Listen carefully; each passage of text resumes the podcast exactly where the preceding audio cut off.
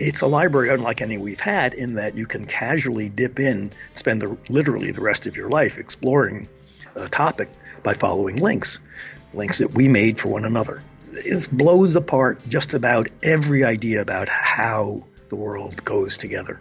Welcome to episode 348 of the Community Broadband Bits podcast from the Institute for Local Self Reliance. I'm Lisa Gonzalez. David Weinberger from Harvard's Berkman Klein Center and Google joined Christopher this week.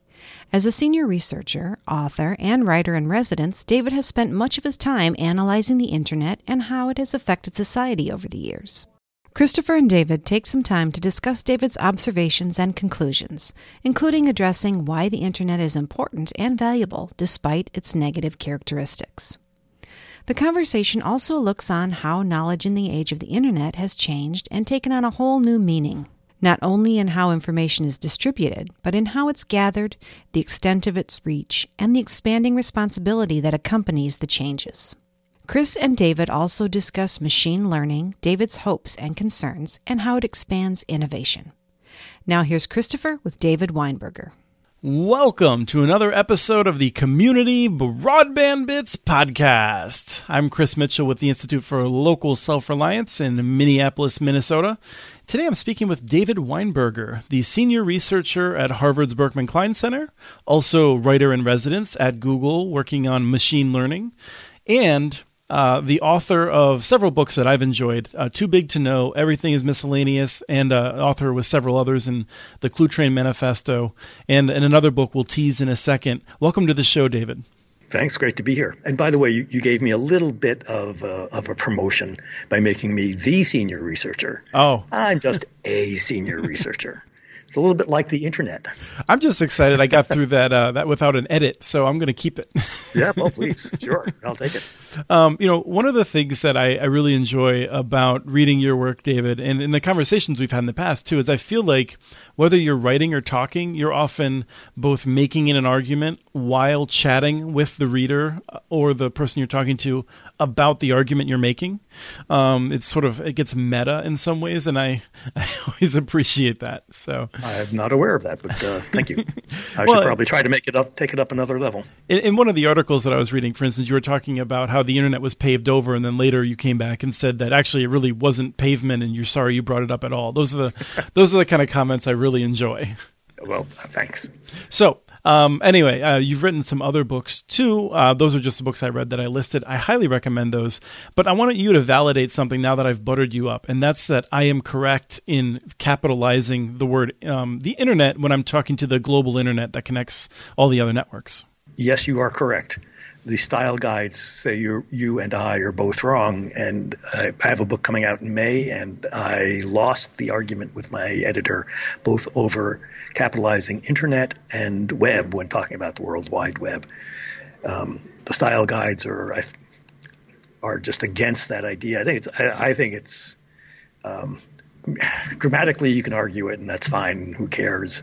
Politically i think it's it's a mistake because we especially as the internet is in danger of fracturing if it hasn't already depending on how you look at it i think we need to have a more and more vivid sense that there is this thing. It is the internet it is a single thing that touches everyone and it's the same thing. The experience our experiences of it are different of course but it's the same thing that touches everybody so I, I am very much, even though I lost the argument, I had to put in a footnote. In might be the first footnote in the article in the, in the book. It's an early one anyway, um, acknowledging that I had lost that argument you say that grammatically you can argue it. I frankly I've never understood it. I mean, I always think of the Taj Mahal. There's one of them, really. I mean, there's facsimiles, um, but there's one, and, and, we capitalize it because it's one very special, unique thing that's a proper noun. I just I don't I fundamentally don't understand how the internet is not a proper noun. Well, in the same way, I think, um, and I lose this argument all the time. Um, it's uh, the Earth is lowercase e and Earth is capital E, and same for the Sun, which seems to me hmm. just totally backwards to begin with if you're going to do it, and I don't get it. But there's a certain level of arbitrariness in some of this, like, I, I think, in language. Could be. I was just going to say, I feel like um, reading your books, you get a sense that there's a lot more arbitrary in our lives than we're prepared to accept and that we realize at first glance.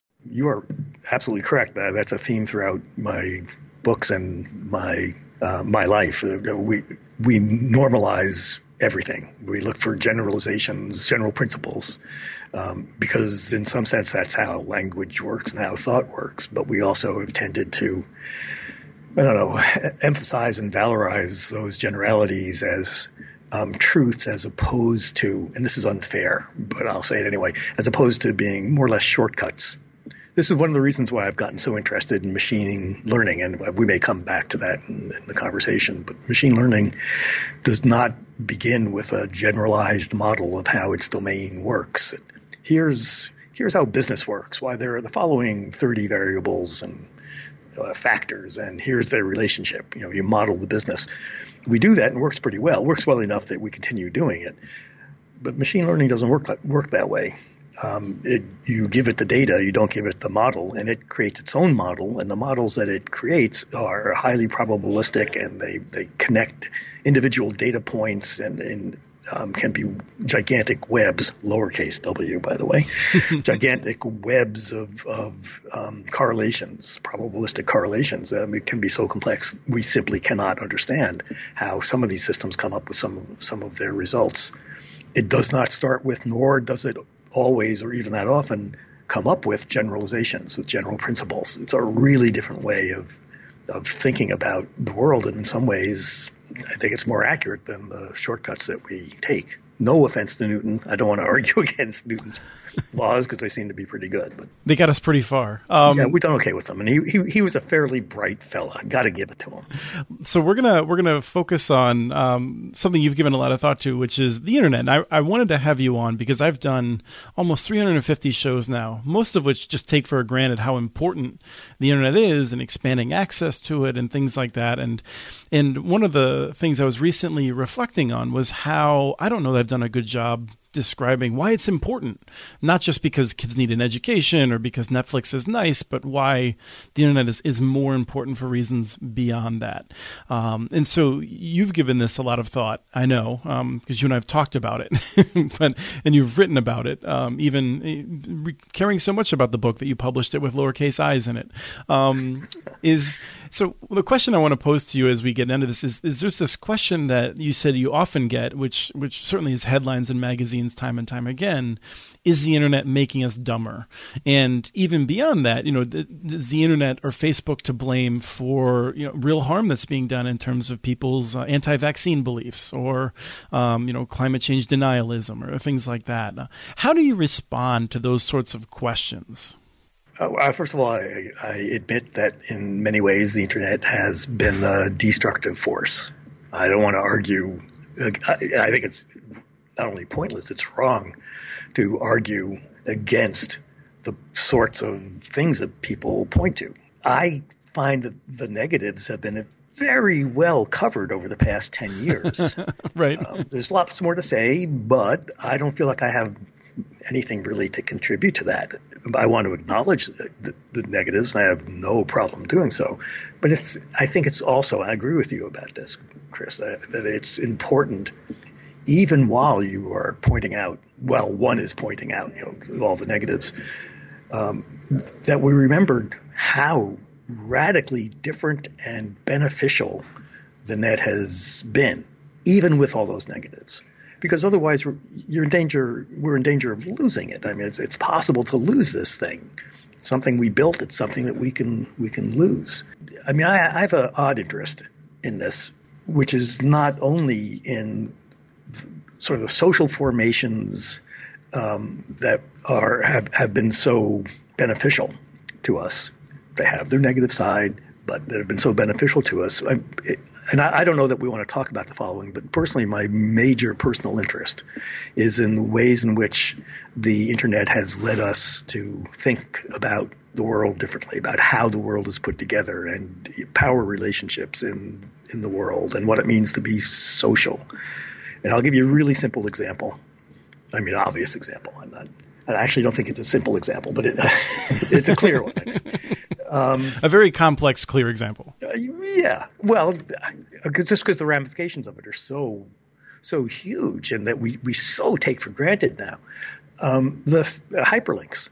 You know, we're now in the 30th year of the World Wide Web. hugely important component part of it are hyperlinks, right? So, um, and they are relatively new. There were systems before. That, in fact, I worked for a company that that made one that enabled people to have hyperlinks between, but you know, they didn't have any tr- traction in part because they, it was not these systems were not open systems, um, and in part because at least in some instances, like the company I worked at, which is called Interleaf, in the in the 80s, um, it, you could do hyperlinks, but you had to, you had to the creators of the documents, which tended to be um, you know technical documentation departments who had bought this expensive system, they were hard coded. You had to compile the system. You wanted to add a, a new hyperlink, you had to recompile the system and redistribute it.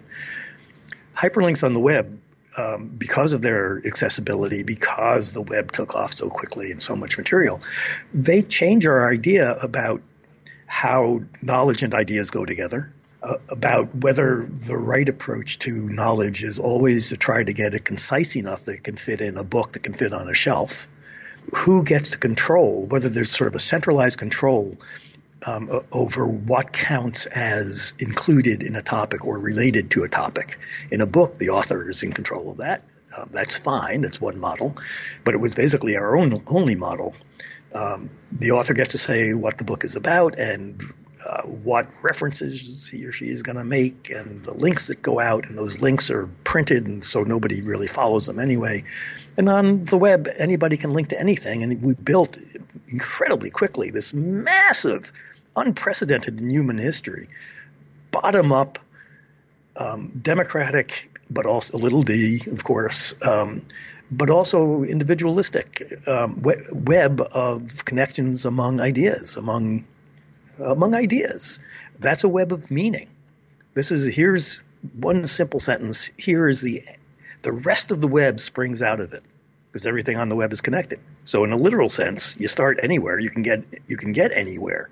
That's why it's important that we talk about the web and the internet, right? Um, and so there is this gigantic uh, web of meaning, a semantic web, if you will, um, that has been built by individuals from many, many, many cultures and backgrounds and interests. We've never had that before. We've never had anything like it. And anybody can speak and anybody can link and draw the connections that she, that she wants. So this is a different idea about w- what knowledge is like, what meaning is like, mm-hmm. what it means to know something. It's a, a tool like we have never, ever had. It's not simply that the internet is a is an information library, the way that it early on was thought of and, and talked about. It's not. It's a library unlike any we've had in that you can casually dip in, spend the, literally the rest of your life exploring a topic by following links, links that we made for one another. It blows apart just about every idea about how the world goes together. Well, it seems like it's you know I, it's funny because the two words that come to mind are both democratic and anarchistic in terms of um, it's it's choose your own adventure. Um, one of the one of the things I I think about almost every time I'm in a room of people is is is one of the things I learned I believe from reading you, which was that the in a in a group of people the smartest the smartest person in the room is the room. I think is the phrase actually. And yes, subtitle uh, of one of my books. So um, is that the too big to know? Yeah, it's yeah. part of the. It's a very long subtitle, but that's buried in there somewhere. Right.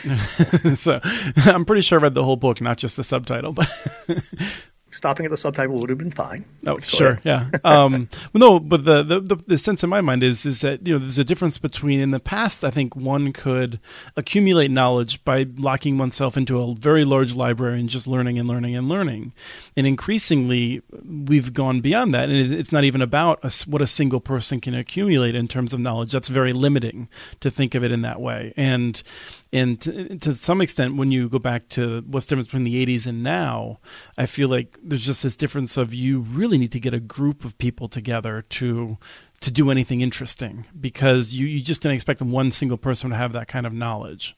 Yeah, I mean, I, uh, we spent a few thousand years with the um, assumption based upon the necessity uh, that the the way to know something is to get it into a single skull, through a single person project. That became a more pronounced tendency as time went on, and that that requires a very rigorous discipline over topics. I mean, how long can a book be? Right, a book was, and in many ways still is, I guess, the fundamental unit of knowledge. And we're going through a phase shift here, but um, books are really, really short, and anybody who's written a book knows that you you have to be uh, very disciplined about what you're going going to talk about, which means you can't talk about most of. And it turns out that once you take the the paper out of the system of knowledge, which the internet and, and then the web very effectively did, that a lot of the ideas about knowledge turn out to be based upon the limitations of paper. So, for example, uh, once you publish something on paper, you really can't change it. It just settles. But knowledge has also has had this character property of being the stuff that we have settled on as a culture. Um, if it's still being debated, um, we say, well, no, we don't know yet. Once it's, but once it's settled, then it can become knowledge. Um, we've had to filter. Knowledge has been filtered, and right from the very Greek, ancient Greek origins of it, knowledge was a category that came later than the category of opinion, um, and it was the set of um, opinions worth believing. In, in, the West, that's been a guiding uh, property, but it means that knowledge is always filtered. But it, books also are highly filtered. Very few of them get published, relatively, and very few of them can fit in any library. And there's no library that can fit all of them. No physical library can fit all of them. Libraries have to throw out books I, I, say I say this as somebody who spent five years managing a um, or co-directing a library innovation lab. I, so I don't mean to slight libraries; it's a fact of physical life. Libraries have to throw out some books or sell them or whatever in order to make room for the new ones. Mm-hmm. Um, and so knowledge has always been filtered. And I, I don't think that it's an accident that the properties of knowledge have also been the properties of paper. You take those out, and knowledge really begins to change. It becomes something that multiple people do um, in networks by building networks, connected networks of knowledge or webs of knowledge. But one of the really one of the biggest changes I think we are now living through and is making us very nervous for understandable reasons is that when you have a web of knowledge, that web consists of differences among the people. And sometimes there are very friendly differences in which one person knows about one topic or whatever, but inevitably they are also webs of differences of ideas. They, there's disagreement. The knowledge never settles. And we look out across this field and we see disagreement. But that's, in fact, the dream of knowledge is that everybody agrees with it. The fact of knowledge has always been that that has never been the case. And I'll give you a positive example of this. I mean, scholarship. Um, we, I think, we are quite happy I assume we are quite happy to ha- have traditional networks of knowledge. We didn't call them that, but that's what they were. Traditional networks of knowledge among scholars of, say, Shakespeare, who spend, we don't want them all to agree. We want them to disagree. Uh, we hope that they're, you know, civil and the rest of that stuff. But um, that disagreement is where all of the interest is. It turns out that that's not just a humanities thing, though. It turns out that the fact and we don't like it. I understand that. Um, the fact is that we don't and never will all agree about anything. But now we're on a single thing, the internet, where we see those differences and we see that they don't get resolved, and it's very disturbing to us. Yeah, I think one of the one of the challenges that we have is is where that that spills over, and I think this comes down to whether you're talking about again like anti-vaccination um, confusion, um, or even even even disagreement over basic facts in, in politics today. And in part because we're in an area I think in which people have a sense that um, that one can just um, you you can find evidence for whatever you want, and we haven't yet adjusted. Um, people haven't adjusted to the reality in which um, you have you have a higher responsibility if you're making an argument than just saying I found a convenient fact. Um, you have to you have to go beyond that if we're gonna um, you know have do interesting things as human beings. The optimist in me, which is consistently that person is consistently wrong, unfortunately. Uh, so feel free to slap them down. The optimist in me says that we are at an evolutionary, uh, I hate to use the phrase, inflection point. Um, Would you say the paradigm is inflecting? uh, inflecting paradigms is. Um, it'd be a great traffic sign, don't you think? Warning, yes. inflecting. uh, paradigm inflection ahead. Where, and I think there's some evidence to be somewhat optimistic about this, where we have to be more meta. Um, we have to be more aware. Because, you know, I hate to say it, but the old paradigm, now you've got me using the paradigm word, the old paradigm of knowledge was not actually because once something is settled, it's settled. It's known. It's done. You don't bring it up again unless there's some good reason to. Um, everybody agrees, which of course they never did. You just couldn't hear the people who disagreed because they, they were disenfranchised. They didn't get their paper. Yeah, and so we had an illusion that there was unanimity uh, around um, knowledge, and so that lets you believe things without having to be very meta about it you know, it's just it's just true and it's just right. And everybody knows. Now, the conversations I think have to really should is what I mean because I don't know that they will become more aware about the role of evidence, less certain um, about one's own position, and, and more humble.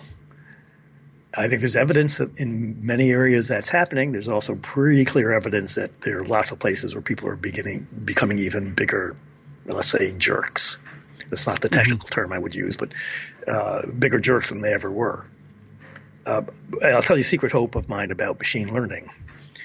If we accept what seems to me to have been true and others to have been true for thousands of years, which is that we understand our minds, our, let's just say minds, um, often on the basis of using the metaphors that we gain from the tools that we use, then if the new tool is becoming um, and we certainly saw this in the computer era when suddenly everything about our minds and the world became information. The term information became a, a hugely important term when it had not been one, uh, even though people can't tell you what it means and I don't mean in the information science sense. I just, you know, it, it's a placeholder word for something. Anyway, so we've seen the computer era that we've refashioned our idea of ourselves in terms of information and inputs and outputs and so forth. And if the, if the same thing happens with machine learning in a particular way, machine learning is always probabilistic.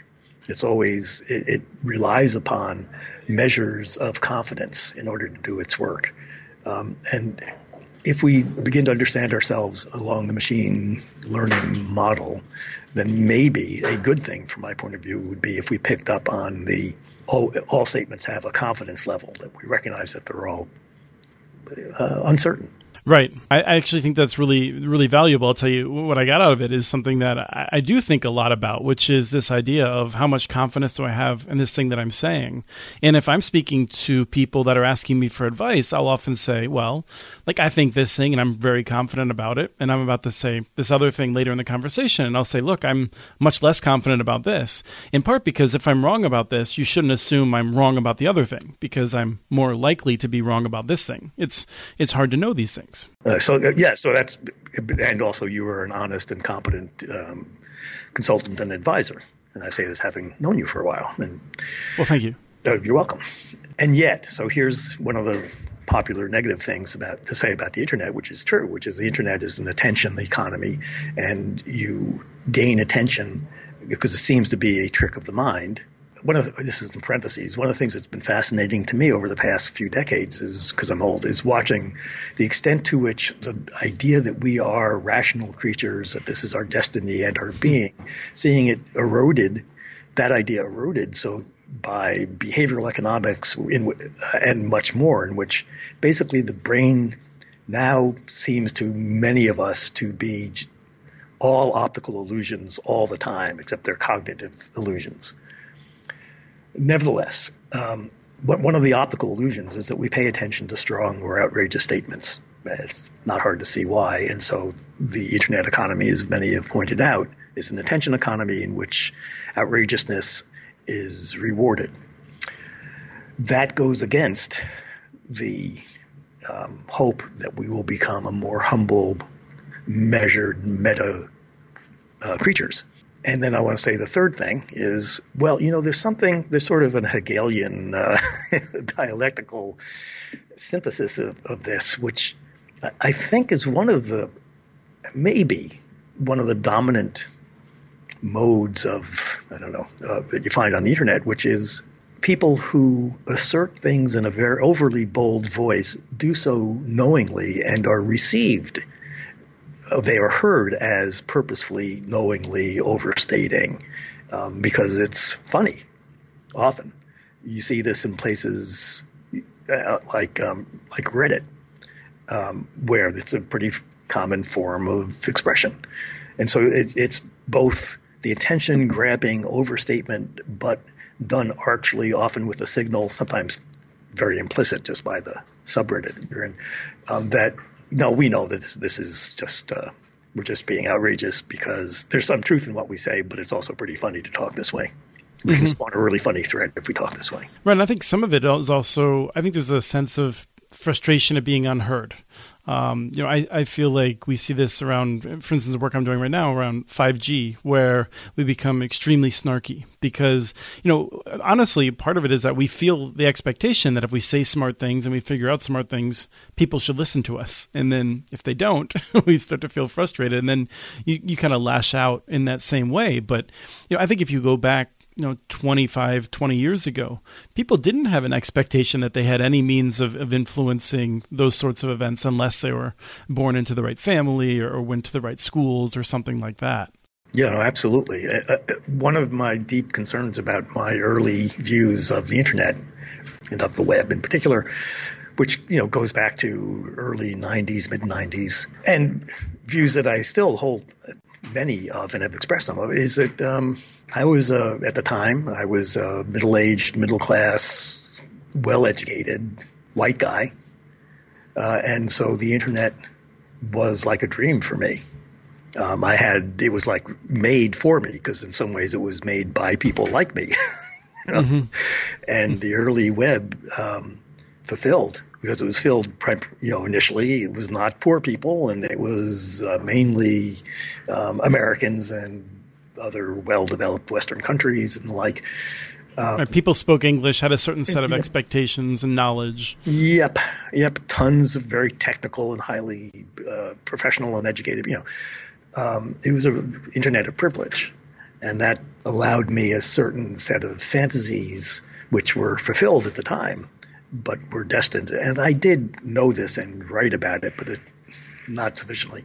Uh, fantasies that were you know, not going to last as the web reached to people who weren't like me. One of the things that, that I think about is if we accelerate that forward to some extent, um, this idea of people who are like me or have like interests being able to to gather around you know, uh, when I, I told you I wanted to talk a little bit about what we think the future might be, and, and you said, um, like an intelligent person, um, I have no interest in, in being making predictions.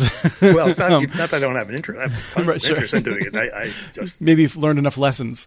I, yeah, I, I, uh, especially since the book that I that I that's coming out, Everyday Chaos. Sorry, that's a plug. Available for pre-order now from your local bookstore so the prediction I want to I want to okay. sort of root around in is this idea that you know if you look back to 30 years ago, um, something like CRISPR comes around. This idea of being able to edit the the um, the DNA and make dramatic changes, uh, which you know is still a work in progress in many ways. Nonetheless, um, it happens. Probably someone writes about it in a journal, and maybe over the next six months, some people read the journal in other places, and they iterate. And three years later, those, some more people learn about that in a different journal. And now I, I feel like instead it's more like as as a lab in South Korea is iterating, there's a lab, you know, in California that's iterating, and and and over the course of a year, you have 20 or 30 years of scientific progress because of the internet. And and, and when people talk about the internet as though, um, you know, it's it's only a form for clicking outrageous headlines, you know, I think about things like that, and in just the way that um, I I'm really fascinated to see what happens, and, and this will be good and bad. I mean, change, um, you know, sped up just means we get the good and the bad faster. Um, but I, I, feel like when I look at the history of innovation, and so much of it comes from different groups learning about different ideas, if we just have so much more of that, I feel like we're going to see much more change in very interesting ways. So I'm curious what you make of that, if I'm missing anything. or 100%. The only things I would add to it, I, I know you agree with, which is uh, that this is not simply a quickening of pace of existing processes, but there's so much sharing and collaboration. Um, that it ha- it's, it is the networking of knowledge right in front of our eyes. One of the things I think is hugely important and is obvious. This is why I, I don't make predictions. Um, I mean, I really try not to. Mm-hmm. Um, my actual interest is in sort of trying to, as a, as a writer, is in trying to read what is um, already here to show often why it's why it's deeply weird. You, you mean why? Even if you knew everything that was happening hundred years ago, you wouldn't have guessed we'd end up here. Like it's not a we weren't de- destined to end up where we are. Is oh, it's so well. It, it's so yes, it's so wildly um, contingent. Uh, but that's not the sense that we've had traditionally. We, we, certainly recognize the contingency, but we also think that there are. Um, we look to the general rules and we look to the trends and it's just you know history is nothing but a series of of unpredictable, unlikely events. I mean, wildly improbable events. So one of the things that to me is is really exciting, um, that is increasing the pace of, of, innovation, is our explicit and sometimes implicit uh, attempts at making things interoperable. Um, that is, you know, interoperability, as you well know, is when uh, an item from one system turns out to be usable in another system, often in an unpredictable way. Um, and so we are increasing the unpredictability every time of the of the world in very fruitful ways as we increase the interoperability, which the internet has done incredibly well for um, the sorts of materials that it deals with.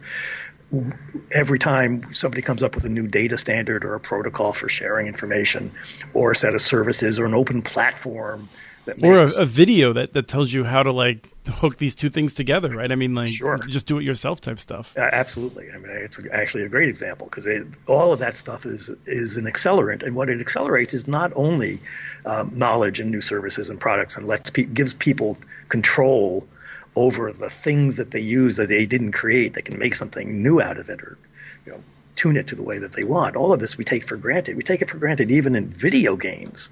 You know, video games one of the earliest examples of, of, of reconfigurable systems.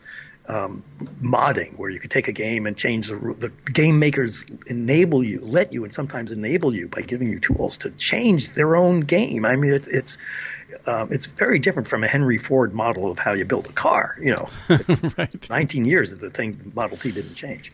Yeah, or my Toyota today. Oh, Same, uh, yeah, exactly. exactly yeah. yeah. try yeah. to right, try to mod that. Um, I just wanted to stop beeping at me when it's below 37 degrees outside. I live in Minnesota. It's always below 37 degrees. Stop yelling at me, car. Well, no, Sorry, that's your fault. You could, you, you could move. yeah, really, that's that's just shameful, Chris. Sorry. Um, yeah, so interoperability um, is an accelerant for this sort of it. It makes the world less predictable, and that in, increases the pace at which we innovate. And we have not. There's so many efforts in so many areas to increase interoperability. We call it different names, but it, it's like I'm going to go back to Newton, who I've sort of mentioned a couple times. But you know, uh, gravity's you know it's pretty good universal law of gravity seems to be pretty much right. Um, mm-hmm. Newton discovered these causal relationships, but with interoperability, interoperability is also a way in which two things can interact, but we get to design the rules. We get to decide how these things are going to be able to interact, and that is is taking us to a world that we cannot possibly possibly predict.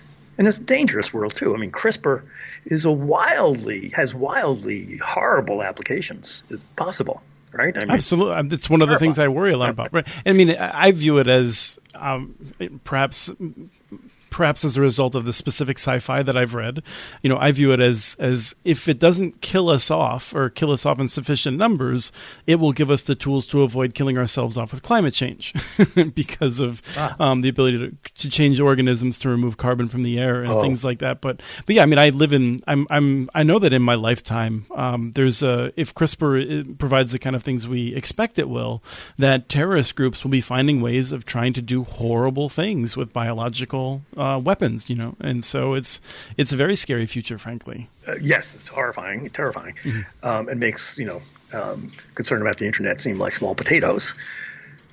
Potatoes you should still in- pay attention to, but um, without the internet, none of this stuff happens. Though, I mean, I think yeah, yeah, that's that's an excellent point. I thought you, you were going to suggest that CRISPR could save us from climate change because we would be able to to develop gills.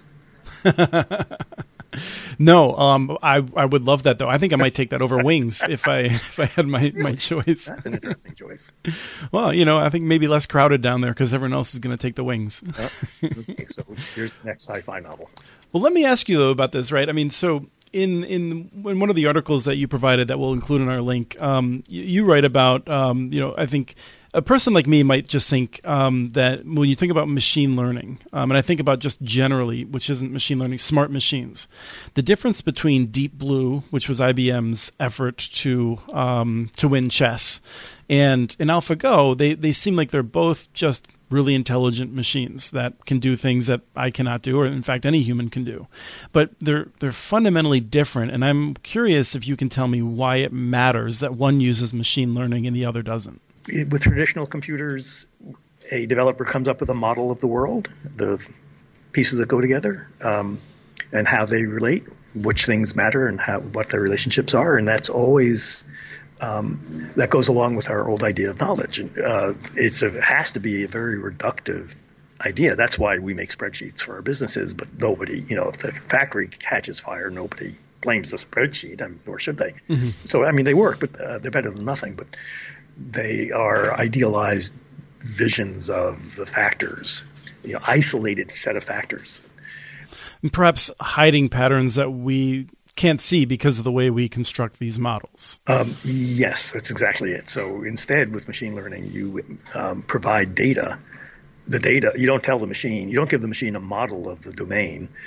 Um, you give it the data, all it knows are the numbers. It doesn't know, has no idea about what those numbers stand for and it iterates and finds correlations, relationships among those numbers, building um, vast, intricate networks in which one data point may be connected to thousands of others um, with weights about you know their probability, likelihood, um, resulting in neural networks uh, in that produce usable results. That's why we use them, but in some instances do so through through networks that are simply too complex for human brains to understand them. This, at its best, when it works, and it, I had to put in the disclaimer, there's terrible dangers in this as well. The one that is most often talked about, which is uh, is appropriate, is that because machine learning makes models based upon data, and because we live in an unjust world, that data reflects injustice.